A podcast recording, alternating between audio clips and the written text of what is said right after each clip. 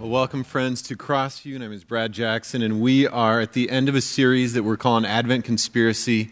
And uh, it's a series that many, many churches across the nation and world are doing. And the whole idea is that if the story of Jesus is true in the setting in which it was true, then how we live 2,000 years later should change a little bit. So, uh, one of the cool things about a series like this is our kids have been doing the uh, same series in uh, Sunday school. So the first week, they looked at the idea of worshiping fully. And as we talked in Big Church, the idea is most every character in that first couple chapters of Luke that encounters the idea that God is coming down and becoming human, their first reaction is worship. Often falling on their knees, singing, saying, It has to start with worship. That the life that we have comes from the God of the universe who actually comes down among us. The second week, we talked about spending less, and we got very practical. And the numbers you saw on the screen are $450 billion are spent in the U.S. at Christmas time.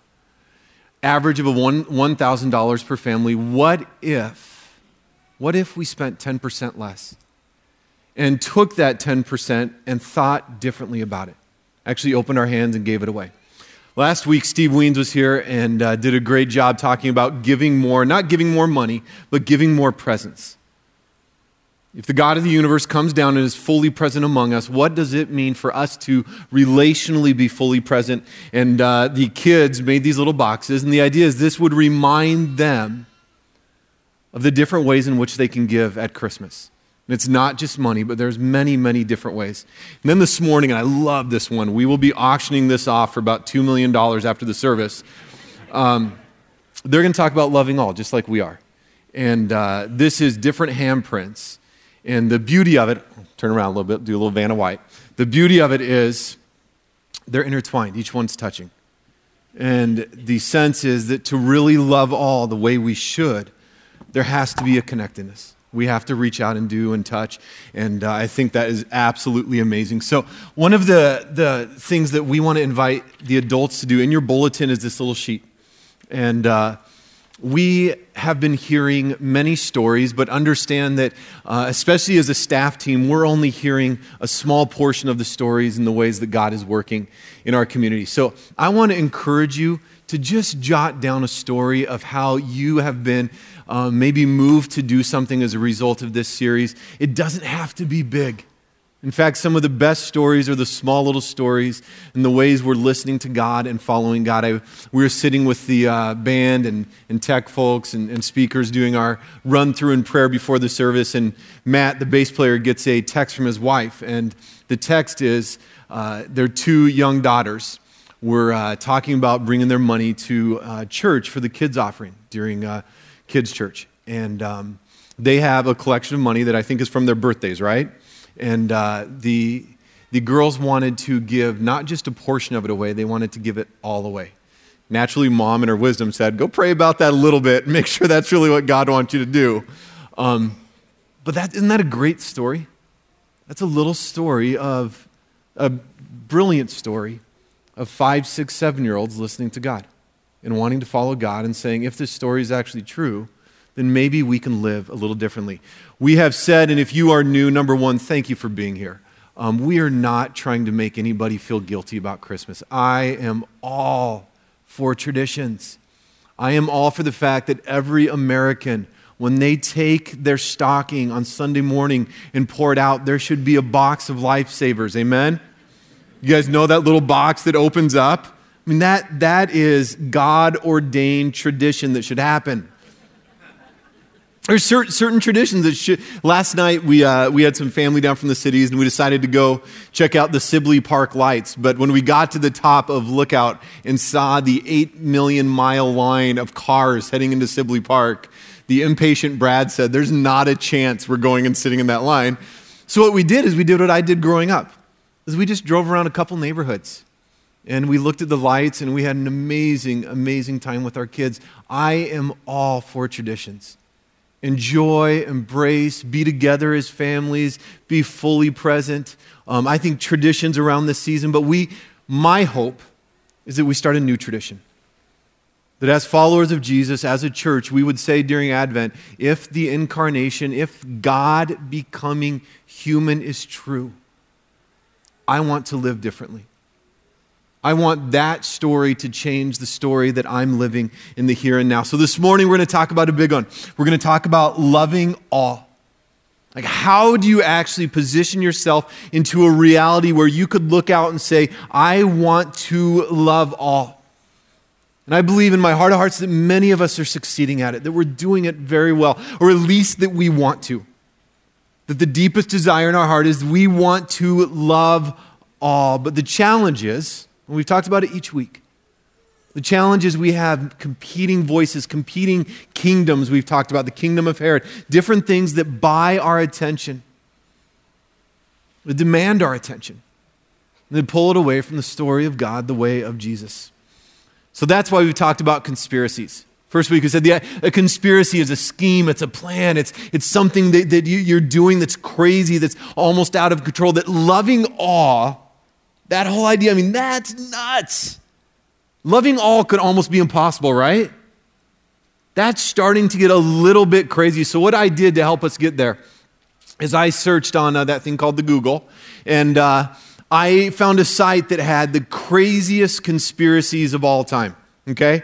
So, I want us to, to think that if the Jesus story is true and we begin to conspire around it, we're to do some nutty things, friends. Okay? So, here's some of the craziest conspiracies of all time. Uh, there are people that believe Elvis is still alive. Anybody in here? Can I get a hand? I want to touch on all generations. So, not, not only are there people that believe that Elvis is still alive, for those of you that you enjoyed 90s gangster rap, Tupac and Biggie.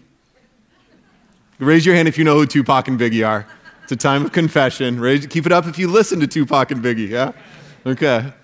There's people that, I mean, literally, there are people who are staking their lives and they're scheming around the fact that those three people are still alive. I couldn't find a current one, so teens, I apologize. Um, there are conspiracy theories around 9 11. Who did it, how it happened. There's conspiracy theories around JFK, the moon landing. I mean, there's conspiracy people that, that really invest thought and time and research into things. The number one conspiracy of all time, and listen, this is amazing Number one conspiracy of all time is that the Vikings would one day beat the Broncos in a Super Bowl. it's definitely a conspiracy, friends. For those of you that are new, I'm a Bronco fan, so. Uh, but a conspiracy, it's like it's, it's so big and enormous that could it actually happen? And I believe and I hope as we look at Matthew 1 this morning, and we see the conspiracy of Jesus coming to be among us, that maybe we would think a little bit more about some crazy things that we could do to love all, to look out and actually love all. So let me pray before we jump in the Word. God, it, I think one of my favorite things to do at church is to laugh with my brother and sisters. No matter what we bring here pain, sorrow, story of hardship, joy, celebration, God, we, uh, we do it together. And so, Lord, we thank you for this gift of worship. And as we together get into your word, I pray that you would speak to each one as you see fit. In your name, and all God's people said. So I am not going to read the first 17 verses of Matthew 1. If you have your Bibles, open them up to Matthew 1. If not, it'll be on the screen. But I want to talk to you. Often, if you've ever done the read through the Bible in a year, when you get to a genealogy, it's like, thank God this is a fast page. Read down through it real quick, pronounce the names you can, turn the page. But here's one of the cool things genealogies are in the Bible for a reason. They help tell the story of God.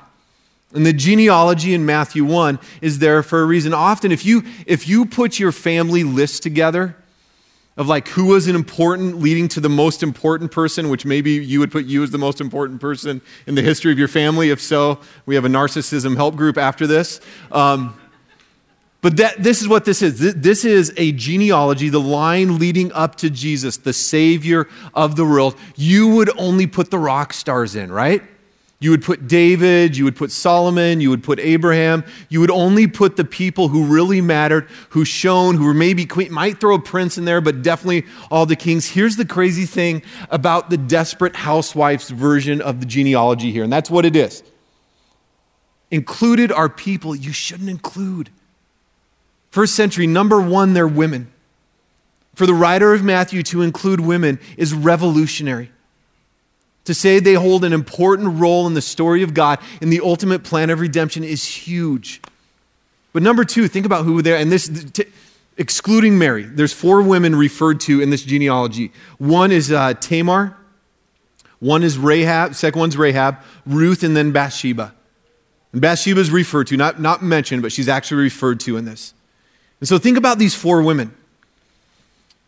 Uh, Tamar, posing as a prostitute, gets her father in law to impregnate her so that she can uh, provide a child for a husband.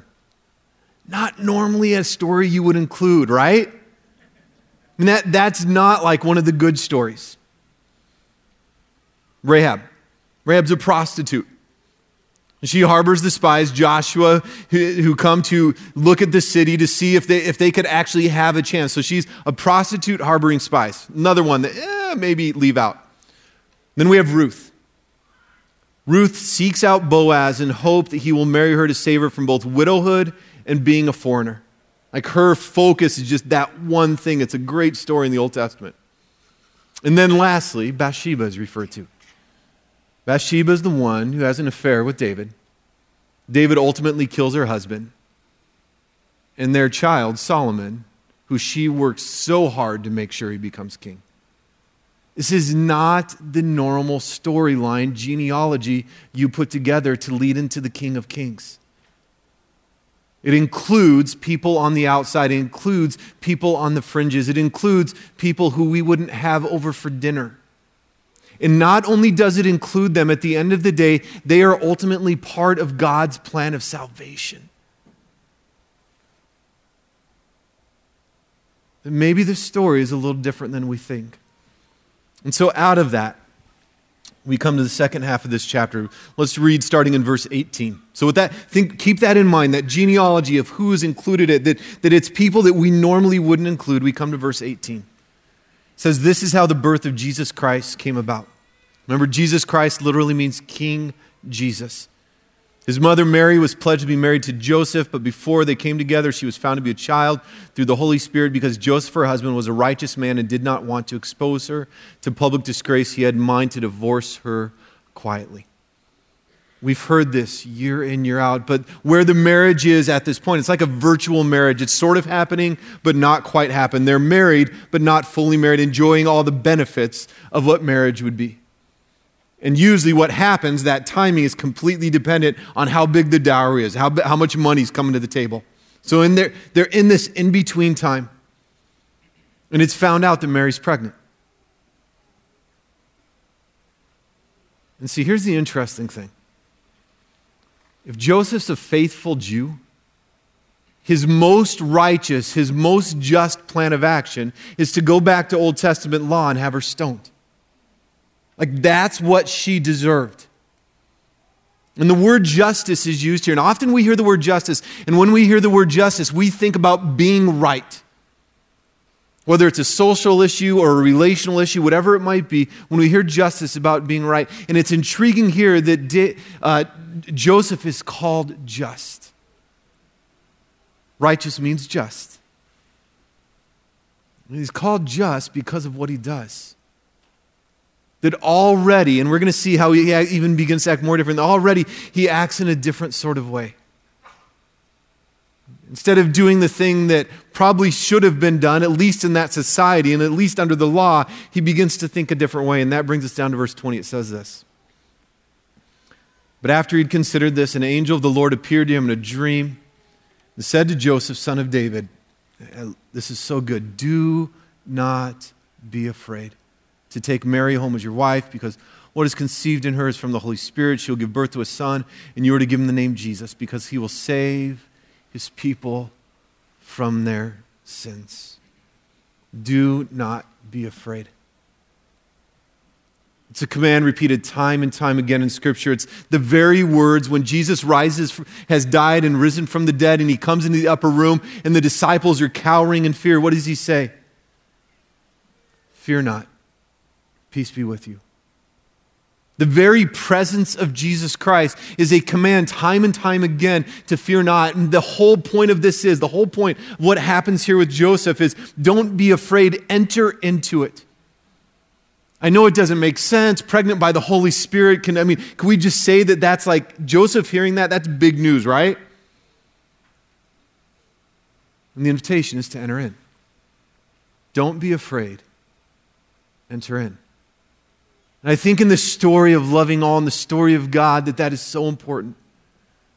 I have a friend up in the Twin Cities, a guy named Jeff Calmetto. Jeff is the pastor of Calvary Baptist in the Whittier neighborhood, a, really cool, diverse neighborhood just south of downtown Minneapolis. And Jeff, 25, 30 years ago, was brought into this little church. And about 20 elderly people in the church, and uh, their invitation was come in and pastor us and just help the church die. We don't want you to do anything crazy, just help us die. Which, I mean, what a great invitation for a young pastor right out of seminary, right? Church growth, yeah. And uh, so Jeff comes in, and Jeff is just a crazy, crazy dude. And 25, 30 years later, there is a vibrant worshiping community changing their neighborhood. And one of my favorite things about this church, one of my favorite things about Jeff, is every Sunday afternoon after church, they feed about 100 to 150 homeless people men and women. Not only do they feed them, they wash their feet. But here's my favorite part of it. My wife and kids, we've gone up there and helped prepare and serve the meal. My favorite part is Jeff. Because if you watch Jeff, mid 50s probably now. Every Sunday, and, and he's a good friend, and we've chatted about it. Every Sunday, he just walks around to the tables. He's like, Brad, I, the, I, I don't know what I can do other than just get to know their name. And in my mind, and I watch it, that is absolutely amazing that he enters in, sits at their table, and gets to know their name. Where most of us, and, and, trust me, you stand on the outside of that room and you look at it, and there, there's a fear inside of like, I don't know them, they're different than me. Uh, why are they in this place? All these things running through your head, and Jeff just says, I can sit with them and get to know their name. Don't be afraid. Enter into the story that God has for you. Let's keep reading. Verse 22. All this took place to fulfill what the Lord had said through the prophet. The virgin will be with child and will give birth to a son. And they will call his name Emmanuel, which means God with us. This may be my favorite part of the whole Jesus narrative, the whole of the Gospels. Emmanuel, God with us. Isn't that amazing? John 1:14, the word became human as Eugene, Peter says, Eugene Peterson says, and moved into our neighborhood. Like God comes down to be among us. The great theologian Karl Barth says, Emmanuel simply means grace. If you want to get an understanding of what grace is, think about the fact that God's rescue plan was not just to destroy and burn and start again. God's rescue plan is to come down among us. Emmanuel, God with us. It's what the early church, Philippians 2 5 through 11, one of my favorite passages. This is one of the hymns of the early church. Jesus Christ, who being in very nature God, did not consider equality with God something to be grasped, but made himself nothing. Taking the very nature of a servant, being made in human likeness, and being found in appearance as a man, he humbled himself and became obedient to death even death on a cross. Therefore, God exalted him to the highest place and gave him the name that is above every name. The name of Jesus, every knee should bow in heaven and on earth and under the earth, and every tongue confess that Jesus Christ is Lord to the glory of God the Father. God with us. It's one of the most beautiful parts of the Jesus story, if you ask me. It's almost like if a parent had a child who were blind and decided to become blind so they could glimpse and sense a part of what their child was going through. That starts to get at the God of the universe becoming human. coming down to be among us. Let's keep reading, verse 24 and 25. When Joseph woke up, he did what the angel of the Lord had commanded him and took Mary home as his wife. Isn't that good? This is a crazy story, guys. Joseph, I mean, Joseph has to be in a, a, little bit of disarray of what's going on. And I know an angel appeared to me, but this is still, this is crazy. He obeys God. He obeys God. But he had no union with her until she gave birth to a son. And he gave him the name Jesus. So this week, as I've been sitting with this and reading it time and time again, there's a verse that it's a verse we all know that just keeps coming to my mind time and time again. For God so loved the world that he gave his one and only son. For God so loved the world. You look at the story, you look at the genealogy, you look what's happening here. And it's the God of the universe entering fully in so that all, I'm going to say it time and time again, so that all could be loved. So, how do we, in 2013, start to conspire around this? Start to, start to think a little differently around this? I think the first thing is, is this. You've got to start by asking for love got to start by asking for love. And I know that this seems basic and it, is, it seems like ah, we talk about this a lot, but here, here's the thing. If you or I try to do this whole thing of loving all and even going back to giving more presence and being there relationally and, and spending less, if we try to do these things on our own, at least for me, here's where I end up. If I try and if I try as hard as I can to love all, I'll do one of two things. One is if I succeed, I will celebrate as though I'm the king of the universe, right? If on my power I succeed, I become king. I will be the most prideful, and I might cover it with some sort of false humility, but it'll be about me. It'll be about my success, what happened. If I fell, if I fell at loving all, I give up. If I try as hard as I can to love all, and for some reason it doesn't happen, people don't join in, I can't convince you to. Screw it. It's not going to happen. I give up. It's not worth it. So the invitation to love all means this if I do not love with the grace of Jesus Christ that has changed and transformed my life, I will not be able to love at all. I think I've told you this story before a couple of few years ago. Just going through it, just a lot going on. I spent a year with a spiritual life coach. And in a really cool but uncomfortable for a classic guy sort of way, uh, we uncovered a lot of the places where I was leading and relating from. And one is my understanding of God was really built around shame was built around this angry God who, who wanted me just to do the right thing and not around a God that would actually love me. So each day I would start on my way to work by simply saying, God, help me to do everything, to lead, to do whatever I do today out of your love. Because apart from it, it's not going to be good. So we start with love by asking for, inviting in the love of God.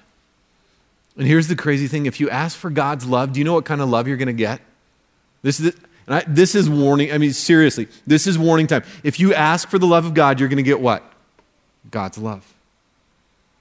And here's the thing in Scripture is God's love tends to move into places where we don't normally go. God's love tends to move into places where we don't normally like to go, where we're comfortable going. God tends to love those who don't get a chance. God tends to love those who are on the outside. God tends to include in genealogies pointing towards the king of the universe that there are women who maybe wouldn't, should normally be included, are now included. If you ask for the love of God, you're going to be invited into a very good but uncomfortable place. A couple of years ago, I saw this um, uh, talk that Bono of U2, once again, who knows Bono of U2? I gotta, I love all the different generations represented at Crossview. It's, all, it's hard at times to get all of it represented. But Bono, in a uh, speech he gave to the NAACP, NAACP in 2008, uh, I want to read part of this speech uh, because I think it gets at what the love of God would actually do in us if we invited it in. And some of us have sat in church a long time, and I don't think really realize what it is. So this is from a speech Bono gave in 2008. Says this True religion will not let us fall asleep in the comfort of our freedom. Love thy neighbor is not a piece of advice, it's a command. And that means in the global village that we're going to have to start loving a whole lot more people. That's what it means. His truth is marching on. Because when you live, because where you live should not decide whether you live or whether you die. And to those in the church who stand in judgment on the AIDS emergency, let me climb in the pulpit for just one moment. Because whatever thoughts we have about God or who He is or whether He even exists, most will agree that God is a special place for the poor. The poor are where God lives. God lives in the slums and the cardboard boxes where the poor play house. God is where the opportunity is lost, where lives are shattered. God is with the mother who's infected the child that will take both of their lives. God is under the rubble and the cries we hear during wartime. God, my friends, is with the poor, and God is with us if we are with them. This is not a burden, this is an adventure. And don't let anyone tell you that it cannot be done. We can be the generation that ends extreme poverty. I think if we look at the God of Scriptures, God is with you, friends. God is with your brokenness. God is with your family. God is with your neighborhood. But time and time and time again in Scripture, we find that the God we worship is with people who are often left out, the least and the left behind. There's this great tweet on a Relevant magazine this week that said this Too often we trade God with us for God like us. Isn't that good? Too often we trade God with us for God like us. It's easy to love the people that look like us. It's hard to love the people that we don't see or the people we tend to judge. So you ask for God's love. Second thing is this another just very practical thing move towards others. Friends, move. To, do, I wrote in parentheses just for my sort of spiritual formation do something. If you, if you have invited the love of God, the grace of Jesus Christ into your life, you are compelled to do something to move towards others. Mother Teresa put it this way She said, The problem with the world is that we uh, draw our family circle too small. What if we open our eyes and look out and we try and see through the eyes of Jesus that God truly does love all? You know what's interesting in the Gospels? Do you, know, you want to know who God judges? Who God makes social statements on? It's not the prostitute, it's not the sinner, it's not the tax collector. In fact, he invites them to the party. It's the religious elite that are leaving others out. We serve a God that loves all, that moves towards all. For God so loved the world. No caveats, no categories. I mean, what, what if we were known by the fact? What if people just said, Crossview just loves people? They're not making statements on who, if, and, or but. They, they just love people. The love of God will move us towards others. Like what Karl Barth said, he said, by loving another person, we see the potential in them. By loving that person, we enable them to make that potential a reality. Who is God loving you to love? Let me say that again because I think it's important. Who is God loving you to love? It may be your neighborhood, it may be someone at school. Teens, it may be sitting at a table you don't normally to let someone know that they're actually valued. It may be homeless teens in Mankato through Reach. It may be buying an animal for a family in the Congo that will change their lives. Or sponsoring a kid to go to school at Alaska Christian College. And trust me, Without us, they don't get a chance at life. most likely become an alcoholic. No chance. Who is God loving you to love? Saw a prayer this week that I want to end with. We're going to end the same as last week. We're not going to have a closing song. I, my, my hope and prayer is that you walk out with your heart just sort of beating with this, ready to talk about it, ready to be uncomfortable. Marian Wright Edelman, who's president of the Children's Defense Fund, wrote this prayer. And it's about and for children, but I hope and pray it helps us just move out as people who are called and invited by Jesus Christ to love all. You can read it on the screen, or you can uh, close your eyes, and I'm going to read it over us. O God of the children of Somalia, Sudan, and Syria, of South Africa and South Carolina, of Afghanistan and Pakistan, and of India, Iraq, Iran, and Israel, of the Congo and Chicago, of Darfur and Detroit of Myanmar and Mississippi and Louisiana and Yemen. Help us to love and respect and protect them all. O God of black and brown and white and albino children, and those all mixed together, of children who are rich and poor and in between, of children who speak English and Russian and Hmong and Spanish and languages our ears cannot discern. Help us to love and respect and protect them all. O God of the child prodigy and the child prostitute, of the child of rapture and the child of rape, of runaway or thrown away children who struggle every day without parent or place or friend or future. Help us to love and respect and protect them all. O God of children who can walk and talk and hear and see and sing and dance and jump and play, and of children who wish they could but can't of children who are loved and unloved, wanted and unwanted. Help us to love and respect and protect them all.